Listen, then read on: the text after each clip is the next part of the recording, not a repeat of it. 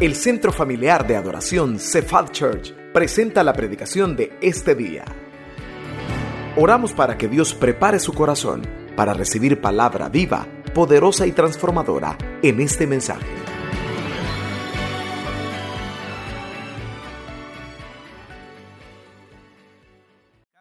Damos un aplauso por favor a nuestros pastores amados, también a todos los que nos ven desde fuera del país, desde varios lugares del mundo y se congregan con nosotros, porque en sus países no han abierto todavía las iglesias o todavía es muy peligroso ir en persona. Así que bienvenidos, esta es su iglesia presencial, su iglesia virtual. Vamos a estar de pie para repetir la declaración de fe, ahí va a aparecer en pantalla. Esta declaración de fe es tan importante, hermanos, porque nos responde, por ejemplo, ¿por qué el Señor bendijo al hermano Nahum? ¿Por qué le aprobó esos créditos fiscales? ¿Por qué usted y yo estamos aquí este día, amados por Dios? Vamos a leerlo a la cuenta de 3. 1, 2, 3. ¿Qué dice? Soy un hijo de Dios. Estoy ante el trono de la gracia. Soy completamente perdonado. ¿Qué más?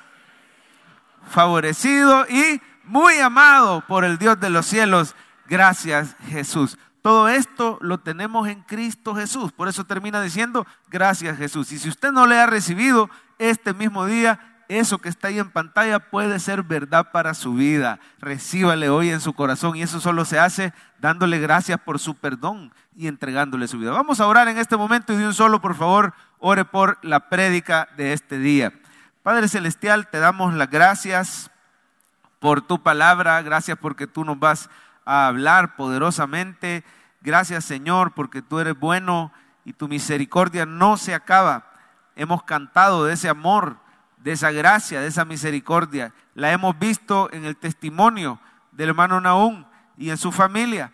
Y sabemos, Señor, que hay muchos más testimonios aquí en este lugar de tu gracia, tu favor inmerecido, tu poder sobrenatural. Pedimos por los que están enfermos esta mañana, Señor, tú los conoces por nombre y apellido, hermano Leo, hermano Robertito, Mariona y otros que se están recuperando, pero tú eres poderoso para alcanzarlos ahí donde están. Señor, que mientras tú predicas la palabra, milagros ocurran en este lugar, bendiciones espirituales, liberación de cadenas, conversión, Señor, y bendiciones temporales, materiales también, porque tú las añades a tus hijos, porque les amas. Ayúdanos a hacer de Jesús el centro de nuestra vida, en el nombre de Jesús. Antes que se siente, abra su Biblia en Lucas 24, por favor, puesto de pie siempre, por reverencia a la palabra, Lucas 24, y vamos a leer, haz de Jesús el centro de tu vida.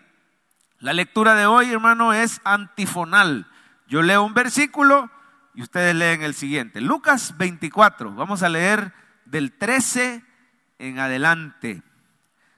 Mire, es una historia muy interesante. Es la primera reunión de Cristo resucitado. Al nomás resucita, se va a reunir con estos dos hombres que van camino a Emaús. Lo tenemos, Lucas 24, del 13 en adelante. Haz de Jesús el centro de tu vida. Diga conmigo el título, haz de Jesús el centro de tu vida. Dice así, empiezo yo con el 13.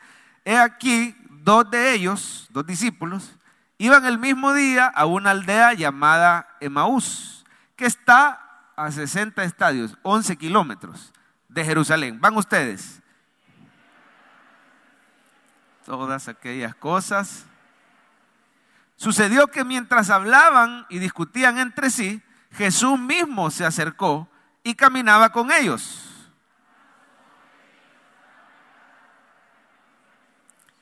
Y les dijo, ¿qué pláticas son estas que tenéis entre vosotros mientras camináis? ¿Por qué estáis tristes?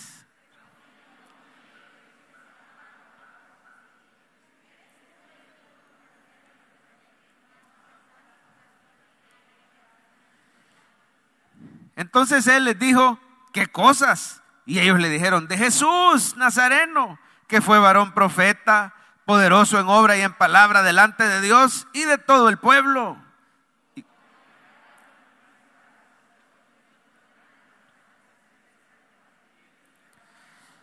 Pero nosotros esperábamos que él era el que había de redimir a Israel. Y ahora, además de todo esto, hoy ya es tercer día que esto ha acontecido. Ahora mire el 25, voy yo con el 25. Dice, entonces él les dijo, oh insensatos y tardos de corazón para creer todo lo que los profetas han dicho. Ustedes con el 26.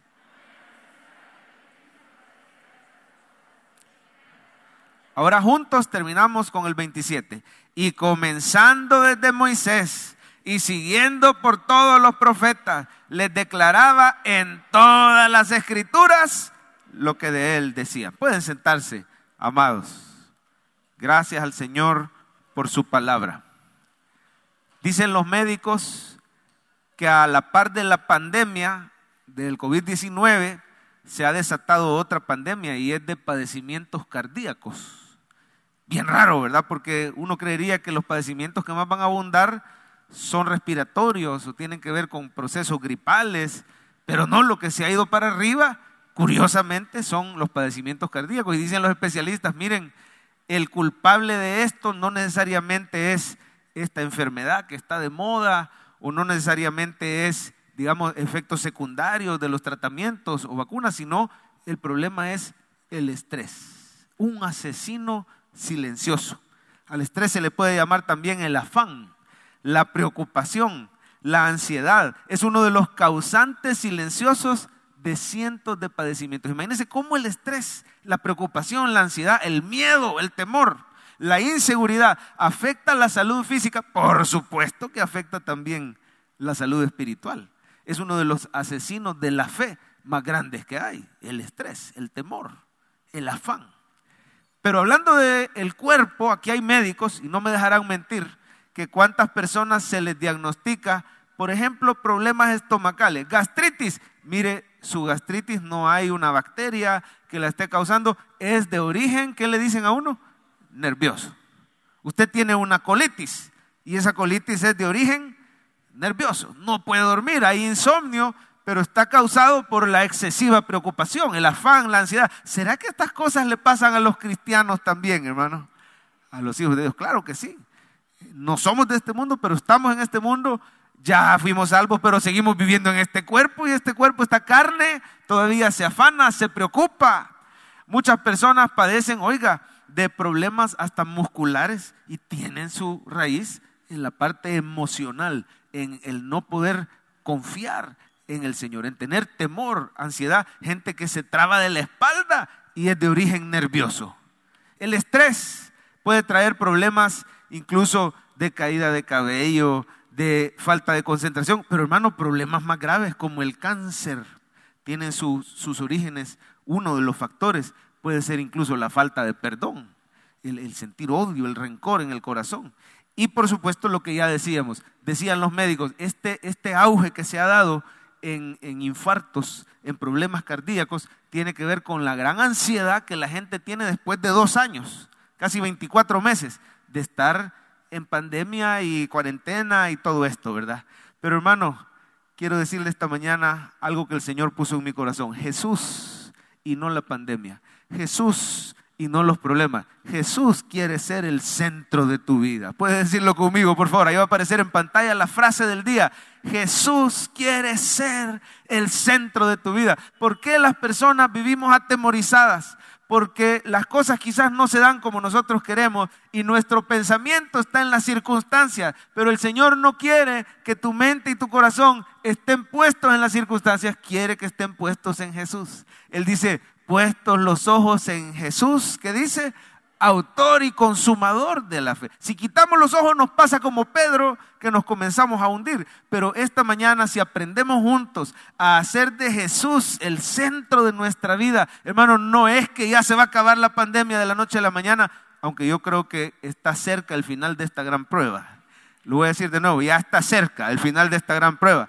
Tenga ánimo, tenga fe. Pero no es que se acaben los problemas cuando el cristiano pone su mirada en Jesús. Cuando hace de Jesús el centro de su vida, puede que los problemas sigan, pero nos elevamos por encima de los problemas. Y el Señor quiere ser, hermano, el centro de tu vida, porque muchos cristianos muchas veces hemos sacado al Señor del trono de nuestro corazón. Y esto ocurre sin querer, no es que uno lo planea hacer con un mal corazón pecaminoso, simplemente debilidad humana. Hay un versículo allá al final de la Biblia, no lo busque, pero solo se lo dejo, es en Apocalipsis. Y Apocalipsis está escrito a la iglesia. De hecho dice a las 7 iglesias, o sea, es para cristianos. Pero bien raro el versículo porque a cada rato lo citan para que la gente acepte a Cristo. Pero ¿cómo? Si Apocalipsis es para cristianos y dice, Jesús dice, he aquí yo estoy a la puerta y llamo. Si alguno oye mi voz y abre la puerta, ¿qué dice? Entraré a él, cenaré con él y él conmigo. O sea que hay cristianos que han sacado a Jesús de su corazón.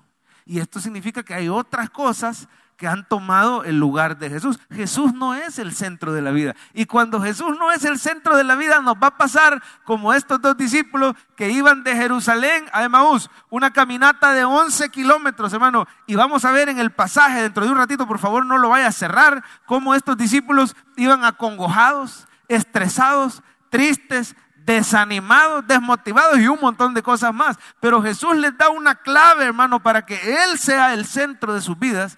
Y estos hombres terminan en una situación totalmente diferente, alabando al Señor, llenos de gozo, llenos de paz, llenos de buenas nuevas para las demás personas. Esta mañana Dios tiene un mensaje para ti. Él quiere ser el centro de tu vida y Él va a cambiar esa circunstancia en tu corazón. Dice amén, iglesia. Quiero que por favor mire en su Biblia cómo estaban los discípulos que iban para Emaús. Vamos a tratar de hallarle un adjetivo para decir cómo estaban ellos, ¿verdad? Mira el versículo 17, por ejemplo. Jesús se acerca y les pregunta, ¿qué pláticas son estas que tenéis mientras camináis? ¿Y por qué estáis, cómo les dice? Tristes. Solo con verlos, el Señor Jesús sabía que ellos estaban tristes. El Señor sabe cómo has venido esta mañana. No tienes que impresionar a Dios. No siempre vas a andar espiritual. No siempre vas a andar en un gran avivamiento. Van a haber domingos grises. Van a haber días difíciles. Pero ¿sabe qué, hermano? Lo que pasa es que nuestras circunstancias son variables, son cambiantes. A veces andas en victoria, a veces andas caído. A veces te sentís fuerte, a veces te sentís lleno de fe. A veces te sentís, ¿por qué no reconocerlo? Que así como los discípulos, a veces estamos tristes y negativos. Pero ¿sabe la ventaja de poner la mirada en Jesús? Es que Él nunca cambia. Él es el mismo de ayer, hoy y por los siglos. Sigue siendo fiel, verdadero y poderoso y bueno. Amén. Pero ellos estaban tristes. ¿Cómo más estaban? Siga viendo su Biblia. Mire el versículo 18. Yo veo que estaban un poquito estresados porque mire la reacción de este Cleofás. Respondiendo, dice, se llamaba Cleofás, le dijo, subráyame aquí, por favor. ¿Eres tú el único forastero en Jerusalén que no ha sabido? ¿Le parece a usted una respuesta amable? ¿Qué le pasa a las personas cuando están estresadas? ¿Son amables con la familia? No. Le contestamos, voy a decir una palabra un poco fuerte, hermano, pero a mí me pasa. Le ladramos a nuestra pareja. Le ladramos a nuestros hijos. Y si no le ladra, por lo menos le gruñe. Ah, nadie se le puede acercar. Yo diría que aquí, ¿qué palabra le pondría a usted? Yo le pondría frustrado. Quizás de frustración o de enojo, estaban tristes. Así que este era el estado de estos discípulos. ¿Por qué? Porque las cosas no se habían dado como ellos esperaban. Y ellos estaban preocupados por las circunstancias. Su mirada estaba puesta en las circunstancias. Mira el versículo 21. ¿Cómo más estaban estos discípulos? Dice, nosotros esperábamos que Él era el que había de redimir a Israel. ¿Qué está diciendo? ¿Cómo se describe eso? Está decepcionado, como cuando usted quería que ganara su equipo y otra vez vuelve a perder, ¿verdad? Había un equipo español que muchos seguían el año pasado, pero desde que salió la gran estrella, ya nadie lo sigue, ¿verdad? Hoy dicen que le van al París, ¿verdad? Pero ni allá tampoco porque le dio COVID al pobrecito, ¿verdad? Pero mire, ¿cómo está uno cuando las cosas no se dan como uno quiere? Uno está decepcionado. Decimos, tal vez hemos dicho como los discípulos, yo esperaba que este año las cosas fueran diferentes, pero no. Y hoy quizás te encuentres como estos discípulos. Yo quiero que usted pueda ver una cosa más. Ahí en el 21 dice este Cleofás, ahora además de todo esto, hoy ya es el tercer día que esto ha acontecido. ¿Qué está diciendo ahí? El Señor había dicho que iba a resucitar, hoy ya es tercer día y nada. Pero ¿sabe cuál es el problema? Ahí tenían con ellos al Cristo resucitado y no lo podían ver. ¿Por qué? Porque su mirada no estaba puesta en el Señor. Claro, ahí el pasaje dice que el Señor había velado sus ojos para que no le reconocieran. Pero de todos modos, su mirada estaba puesta en sus circunstancias. Hermano, pero yo quiero que usted vea cómo terminaron estos discípulos, porque ahí viene Jesús. Les dice algunas palabras, les da la clave para que Él sea el centro de su vida. Hoy usted se va a llevar la clave práctica para que Jesús sea el centro de su vida. Y mire cómo terminaron estos discípulos. Miren su Biblia, por favor, versículo 32 en adelante. Se decían el uno al otro: no ardía nuestro corazón en nosotros mientras nos hablaba en el camino, cuando nos abría las Escrituras. ¿Cómo describe usted ese estado de los discípulos? Ya no están tristes. Ahora están en un gran ¿qué? Avivamiento, gozo. Cuando aprendes a hacer de Jesús el centro de tu vida, la depresión, la tristeza, la angustia, la incredulidad, la desesperanza se va. Si tus ojos están puestos en Jesús, va a venir un gran avivamiento a tu vida. ¿Cuántos quieren un gran avivamiento para su familia este 2022? Pongan los ojos en Jesús.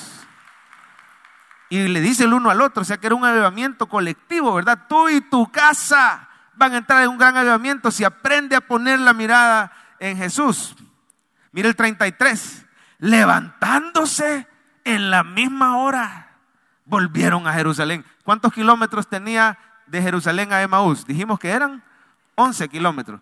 Y ya cuando llegan a Emaús, hermano, 3 horas de camino. El Señor les está hablando durante esas 3 horas, les abre el entendimiento. Se dan cuenta que es Jesús que sí resucitó. Les da la clave para que Él sea el centro y ahora les da una gran fuerza física. Salud va a llegar a tu vida si aprendes a poner la mirada en Jesús.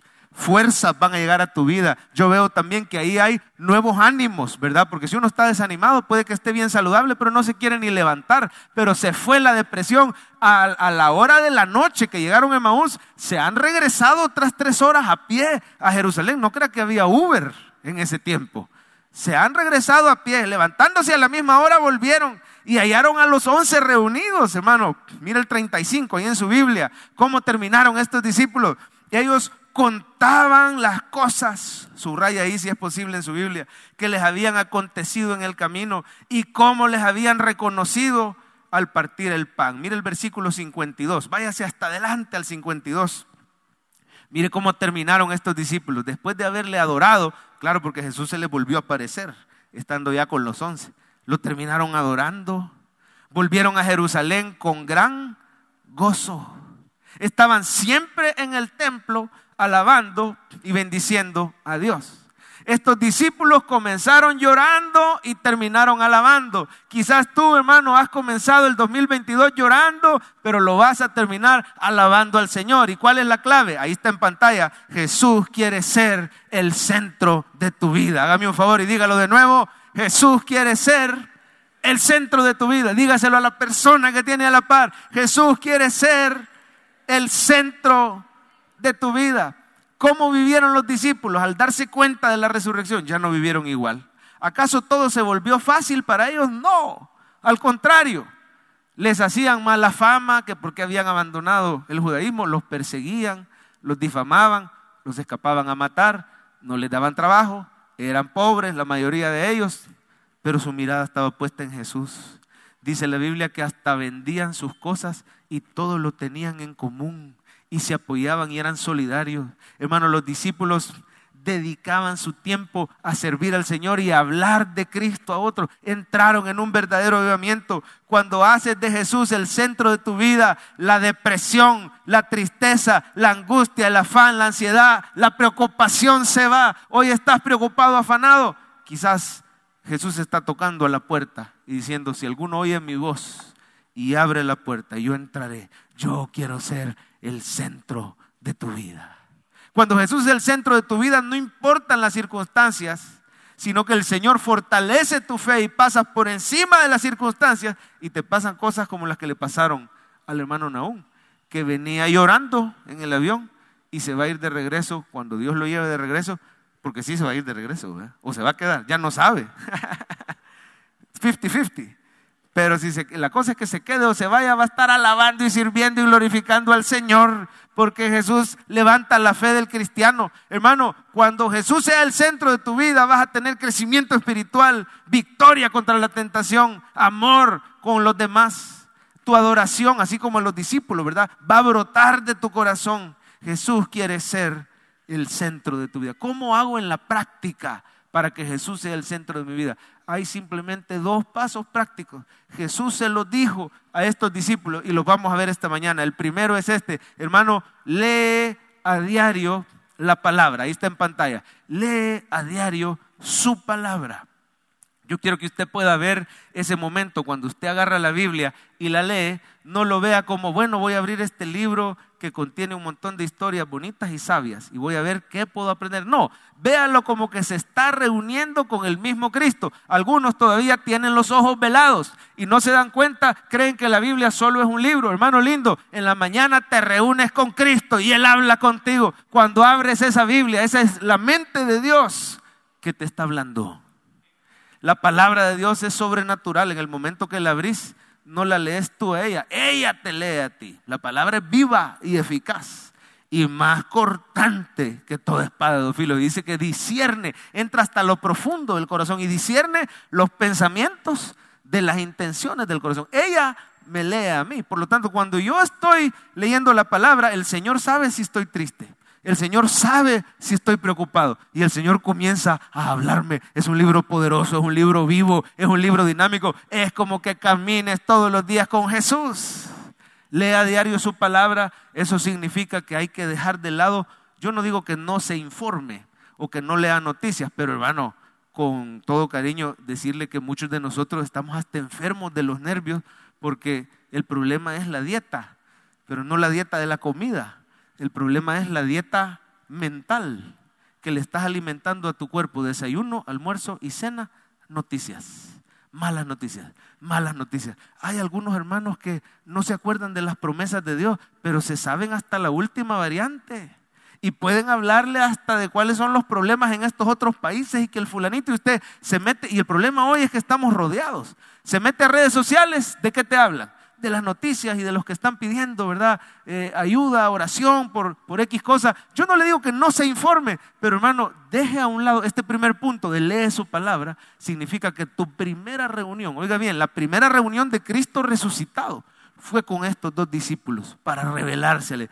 Tu primera reunión tiene que ser con la palabra de Dios en la mañana.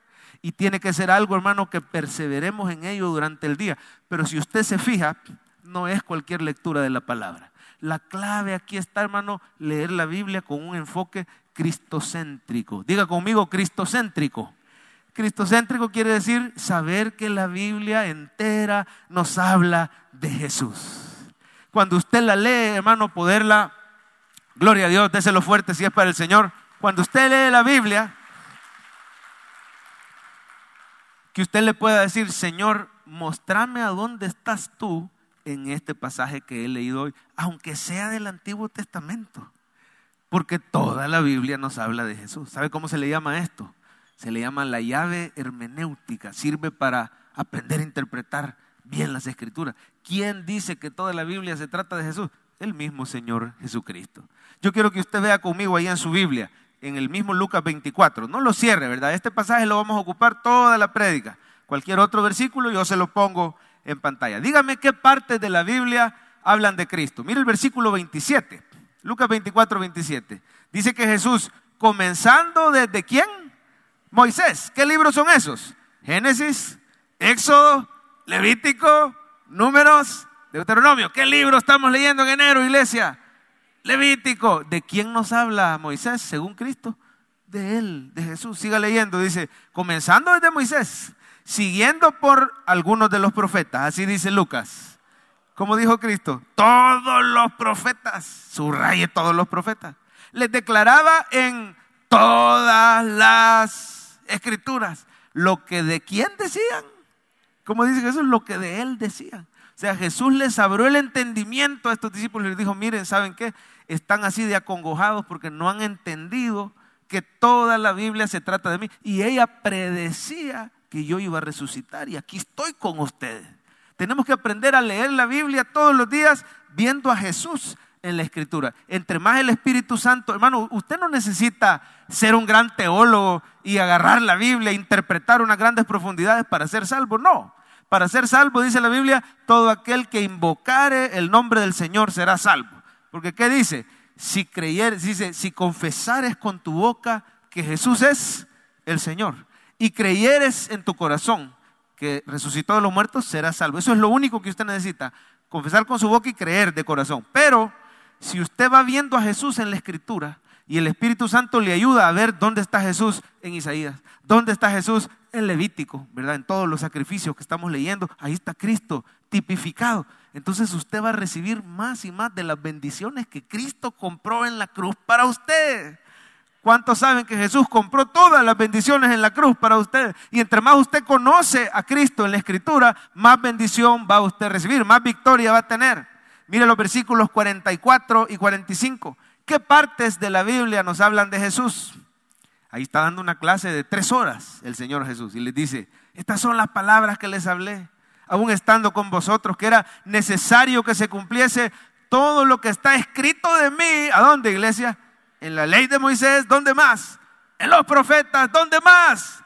Vaya, lo único que nos quedaba, la literatura poética, ¿verdad? Porque había dicho la ley, profetas y escritos, quedaban salmos, proverbios, pero aquí dice que los salmos también hablan del Señor Jesús. Cuando decía David, Dios mío, ¿por qué me has desamparado? Entonces esas palabras son proféticas hablando de Cristo. Amén. Así que, y mira el 45, qué importante. Esto le tenemos que pedir al Señor. Versículo 45. Entonces les abrió el entendimiento para que comprendiesen las Escrituras. Toda la Biblia se trata de Jesús. ¿Cuántos quieren que el Señor les abra el entendimiento para que puedan comprender las Escrituras y recibir las riquezas de su gracia? Si usted en la mañana, en vez de abrir a ver a dónde ha sido el último brote, a ver cuáles son los problemas políticos, a ver cuáles son los problemas económicos, a ponerse a pelear y a criticar. No, si usted en vez de eso agarra la palabra y le dice, muéstrame a Cristo, quiero ver la gloria de Cristo en la Escritura, su corazón va a empezar a elevarse por encima de los problemas. Dios quiere ser, Jesús quiere ser el centro de su vida. Esta iglesia tiene un programa precioso que se llama Estudiemos la Biblia. Y todos los principios de mes les repartimos la hojita, pero a veces quedan algunas hojitas ahí, así que si usted no se lo ha llevado, lléveselo, por favor. Es un libro de la Biblia cada mes. Pero mire, lo valioso del programa Estudiemos la Biblia es el comentario diario que subimos a las redes sociales. Dios nos ha permitido, hermano, tener algunas herramientas muy valiosas. Si a usted le gusta, por ejemplo, las Biblias de estudio, cómprese este año una buena Biblia de estudio, pídasela al Señor. Aquí en Librería Promesas puede conseguir la Biblia de Estudio MacArthur, o una buenísima que se llama la Biblia de Estudio Herencia Reformada. Pero si usted no quiere gastar en una Biblia de estudio, que es una inversión, usted puede simplemente seguir el programa Estudiemos la Biblia. ¿Sabe qué es el programa Estudiemos la Biblia? Un capítulo todos los días. Un capítulo, hermano. Le toma 5 minutos, a lo mucho. Y después se va a las redes sociales, pero no para ver noticias ni chambres, sino para ver el video del día. Y ahí en las redes sociales el video le enseña a ver a Cristo en toda la Escritura. Por ejemplo, hoy nos toca Levítico capítulo 9 y ahí se da la explicación de dónde está Cristo en la Escritura. Mañana nos toca el capítulo 10, que es un capítulo difícil. Mueren Nadab y Abiú, los hijos de Aarón. ¿A dónde podemos ver a Cristo ahí? Pero su iglesia le da las herramientas. Amén. Hágame un favor y dígale a su vecino, tu iglesia te da las herramientas. Dios ha equipado CEFAL Church, una iglesia cristocéntrica. Aquí solo el que no quiere no crece, hermano, porque hemos tratado de poner a su disposición para que usted pueda crecer. Hermano, también hemos hecho un trato con Dios que Él nos permita cada vez que nos paremos en este púlpito. Oiga bien, ese es un reto personal. Cada vez que nos paremos en este púlpito, que Cristo brille, que Cristo predique y que Cristo sea glorificado. Que las personas vean a Cristo, oigan a Cristo y se enamoren más de Cristo y confíen más en Él. Por eso no falte a su iglesia los domingos. Predique quien predique. Es Cristo el que le habla a usted. Venga a los estudios bíblicos el martes y el miércoles, porque usted lo que necesita es poner su mirada en Cristo. Si tu mirada está puesta en las circunstancias o incluso en tus debilidades, una excesiva introspección, pasar viendo en qué le fallo, está bien. Si usted le falla, confiéseselo al Señor, pero la mirada tiene que estar puesta en Jesús y no en mí mismo, porque si me miro a mí mismo me voy a deprimir. Pero la mirada tiene que estar puesta en el Rey de Reyes, el Señor de Señores, y ver la Biblia de manera cristocéntrica. Jesús así les enseñó a los discípulos a interpretar la Biblia. Dice, toda ella habla de mí. Usted llega a Génesis y está leyendo de Abraham que le piden que entregue a su único hijo, a Isaac. Y entiende entonces que esa historia en realidad nos estaba hablando de Jesús. Que el Padre un día iba a dar a su hijo amado, al único hijo, a su hijo unigénito, al que él amaba mucho. Y ahí usted entiende que así como Abraham y Isaac llevaban la leña subiendo por esa cordillera, esas montañas donde iban a sacrificar a Isaac. Isaac no sabía, ¿verdad? Pero llevaba la leña. Así el Señor Jesús, muchos años después, iba a cargar él mismo el madero sobre el cual lo iban a crucificar.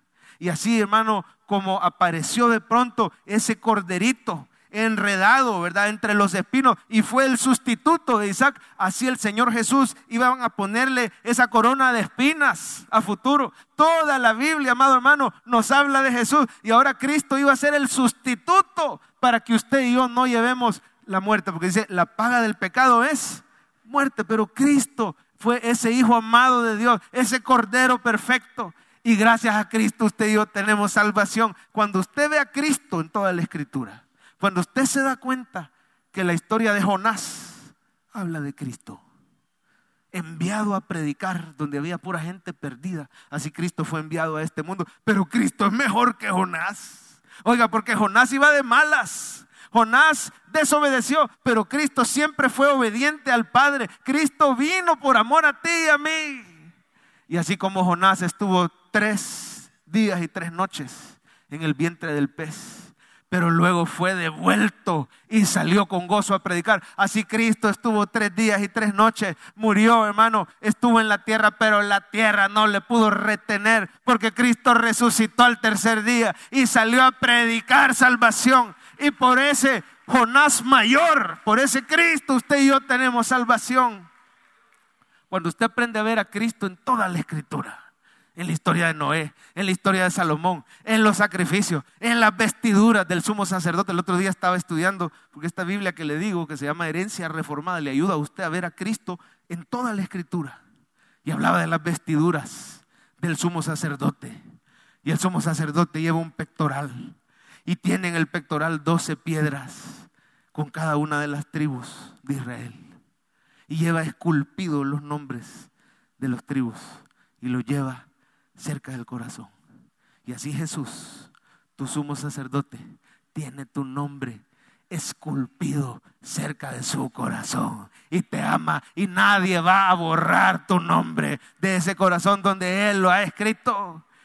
Qué bendición saber, usted recibe mayor bendición de lo que Cristo compró en la cruz cuando usted aprende a ver la Biblia como Jesús la hizo. El otro día hablamos con una hermana esta semana que viajó a Estados Unidos para fin de año, y de regalito se trajo el Omicron, y venía con un contagio algo fuerte, pero estamos en un chat, porque somos del mismo grupo de alabanza. Aquí en la iglesia hay varias bandas, pero en esa banda donde estamos con ella, la hermana nos contó, me dio permiso de contarles a ustedes, este día no ha podido venir, y el temor de ella era su propia salud y la salud de su familia. Hicimos una dinámica, y dijimos, bueno, la mirada tiene que estar puesta en Jesús, porque ahí es donde el enfermo se puede decaer su fe. ¿Usted cree que afectará que la persona enferma esté viendo noticias, malas noticias todo el día? ¿Creen ustedes que afecta eso? Claro que sí. Y viendo que fulano se murió y ahí empieza. Yo le digo como alguien que pasó por el COVID. A ver, ¿cuántos pasaron aquí por el COVID y se sanaron? Gloria a Dios, bastante, ¿verdad? Como alguien que lo pasó. Hay gente que le da pena y no la levanta. Si ya no tiene, hermano, no se preocupe. De testimonio que Dios lo levantó. Amén. Pero uno ve noticias y dice, ay, el próximo soy yo. Yo hasta llegué a imaginarme mi esquela, ¿verdad? Pastor Javier Carras se petateó, ¿verdad? Pero mire, por la gracia y la misericordia de Dios aquí estoy. Pero algo que necesita uno, yo lo recibí. Hermanos que me mandaban palabra de Dios. Usted necesita palabra de Dios para ser fortalecido. Y le mandamos todos, dijimos en el chat del Ministerio de Alabanza, agarre cada quien un versículo de sanidad divina o de levantar la fe y mándeselo. Y se lo empezamos a mandar. Y uno que a ella le sirvió mucho. ¿Se acuerdan la historia de las serpientes que picaron al pueblo en el desierto? Y hablábamos cómo esas serpientes mataban a los israelitas, pero se le instruyó a Moisés que levantara una serpiente de bronce, que representa a que no adivina a quién representa esa serpiente de bronce.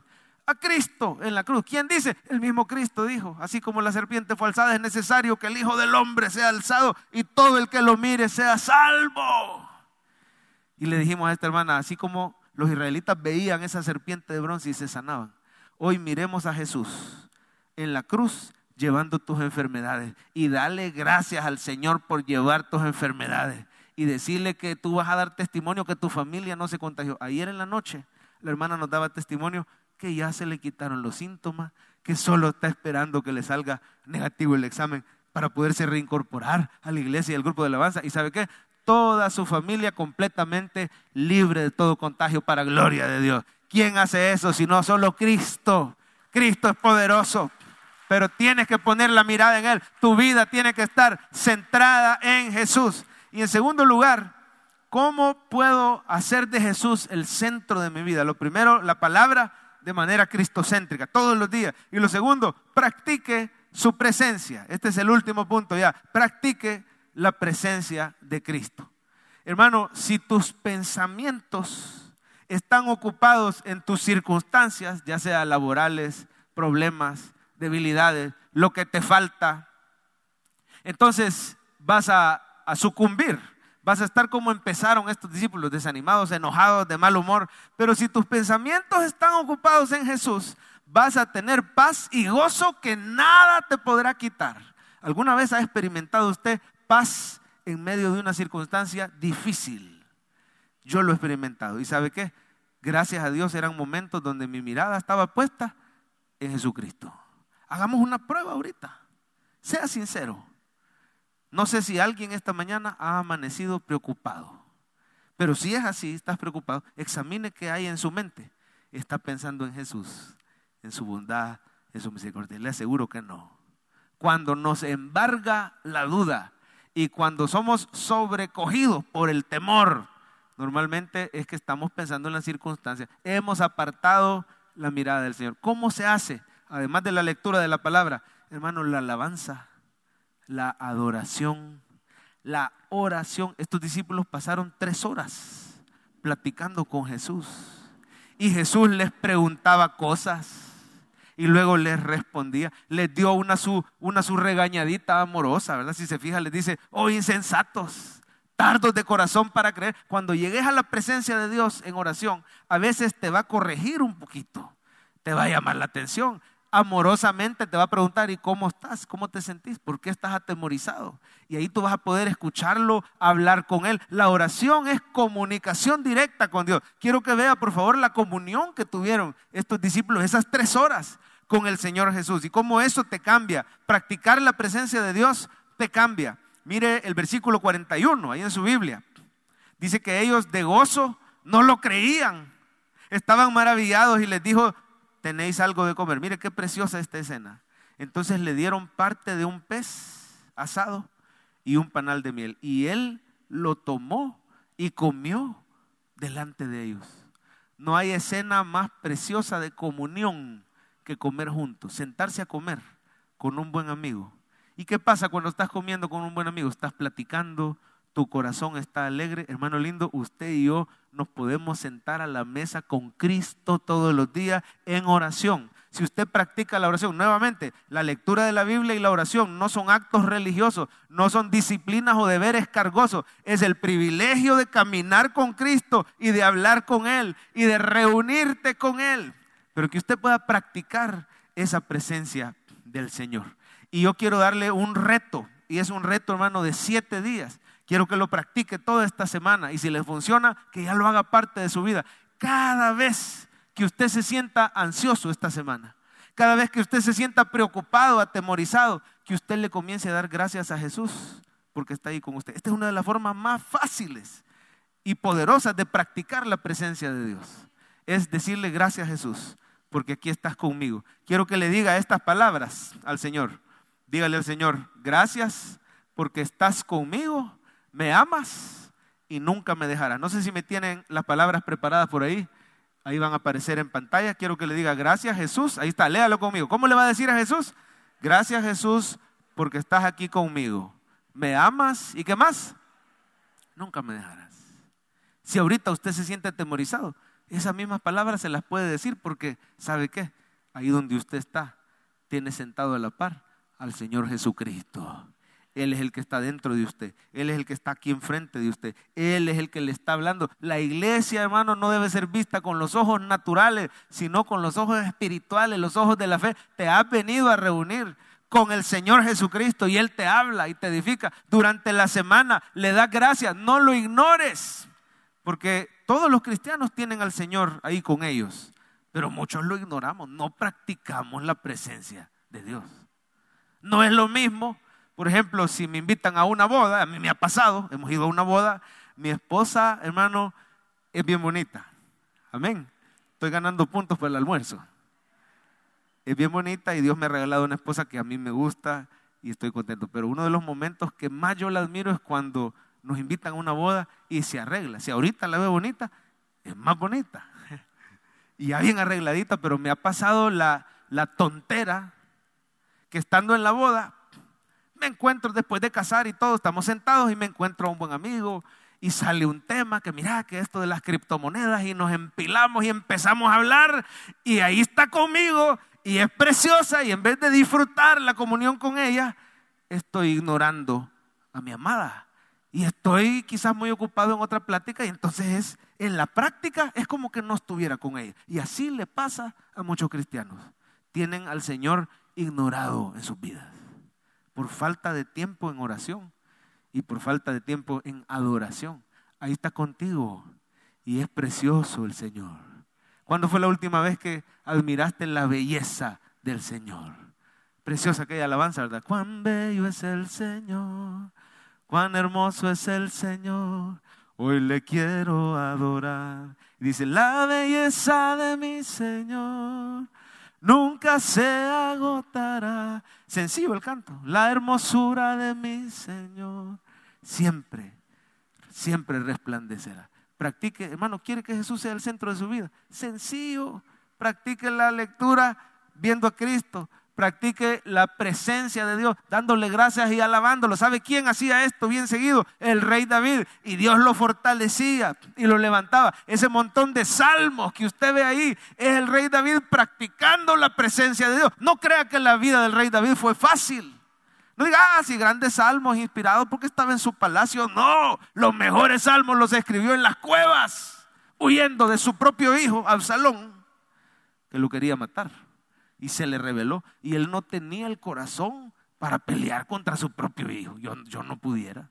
Por más rebelde, por más malía, por más lo que sea. Es tu sangre, es tu hijo.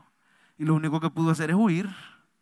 Y cuando iba huyendo, el rey David de su propio hijo estaba oculto.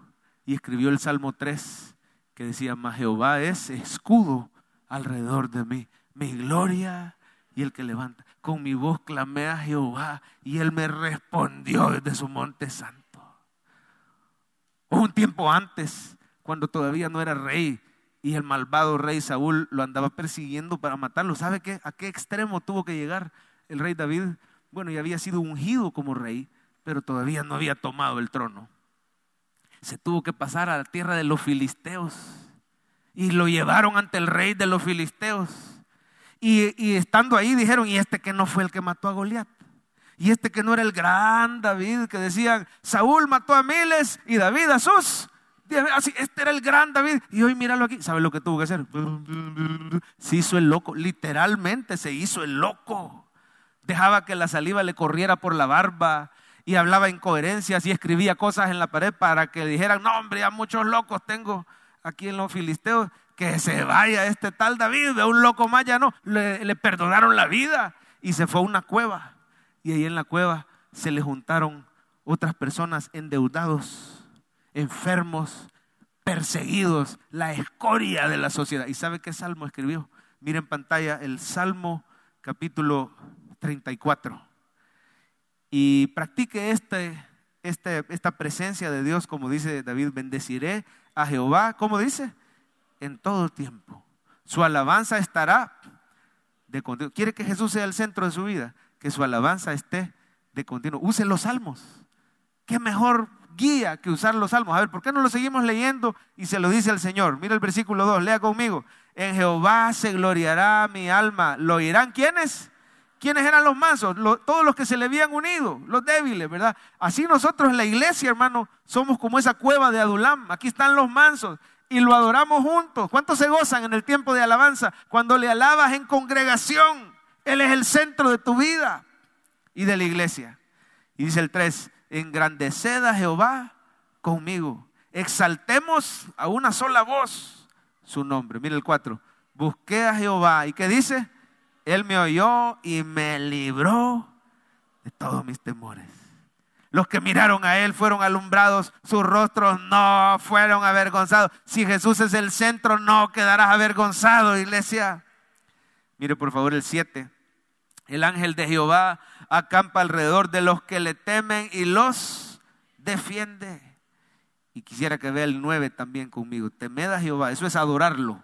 Temed a Jehová, vosotros sus santos, pues nada falta a los que le temen.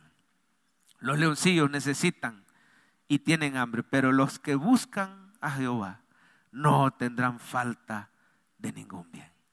Pídale al Señor agarrar un salmo cada mañana y empezar a adorar al Señor con esas palabras. Pídale al Señor orar instantáneamente. Acuérdese, el reto de 7 días. Señor Jesús, gracias porque aquí estás conmigo, me amas y nunca me vas a dejar. Y ese solo es como el principio.